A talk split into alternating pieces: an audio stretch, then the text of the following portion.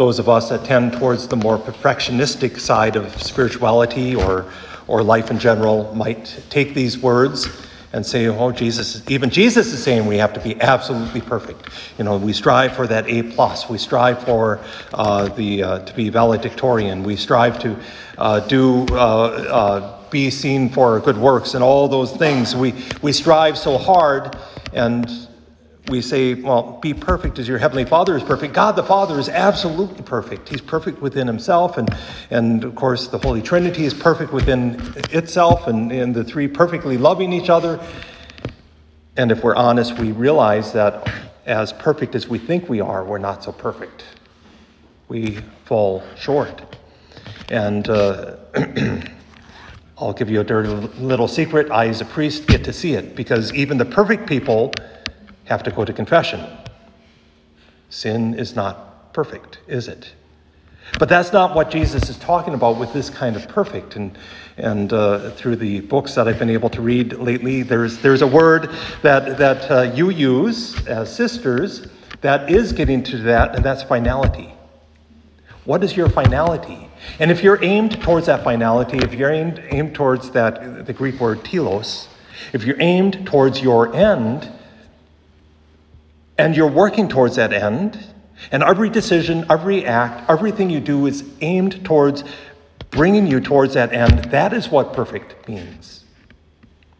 And so a rose that smells like a rose, as many thorns as it might have, until some florist knocks them off, is a perfect rose, even if it doesn't look the best because the very nature of a rose.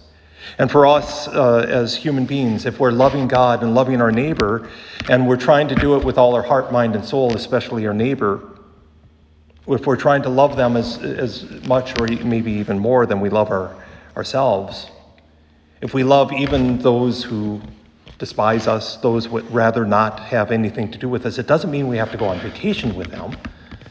But if we're striving to love them, striving to forgive them, then we fulfill what Christ is asking us to do. Then we will be perfect. Perfect. Even when we fail. I don't know about you, but I know I take great comfort in this thought that it's not about being absolutely morally perfect, although we should be striving towards that, of course. But when we do realize we've sinned, when we do realize that we've failed, to go back and to say, I can go back. Because the beautiful thing is, God loves us. God wants us to do whatever it takes. That when our fate is sealed, and fate is a pagan term, but when, when all is done and we stand before Christ after our, after our lives are done, that we can say, I've, I've striven to fulfill being the person you've called me to be. I've chosen to respond to your grace. And when I, when I failed, I came back and asked your forgiveness. That's perfection. St. Paul talks about this a little bit today that, uh,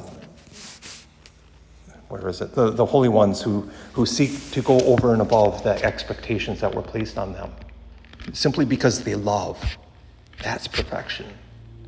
And so let us love perfectly, completely, always aimed towards our finality, always aimed towards the God who loves us.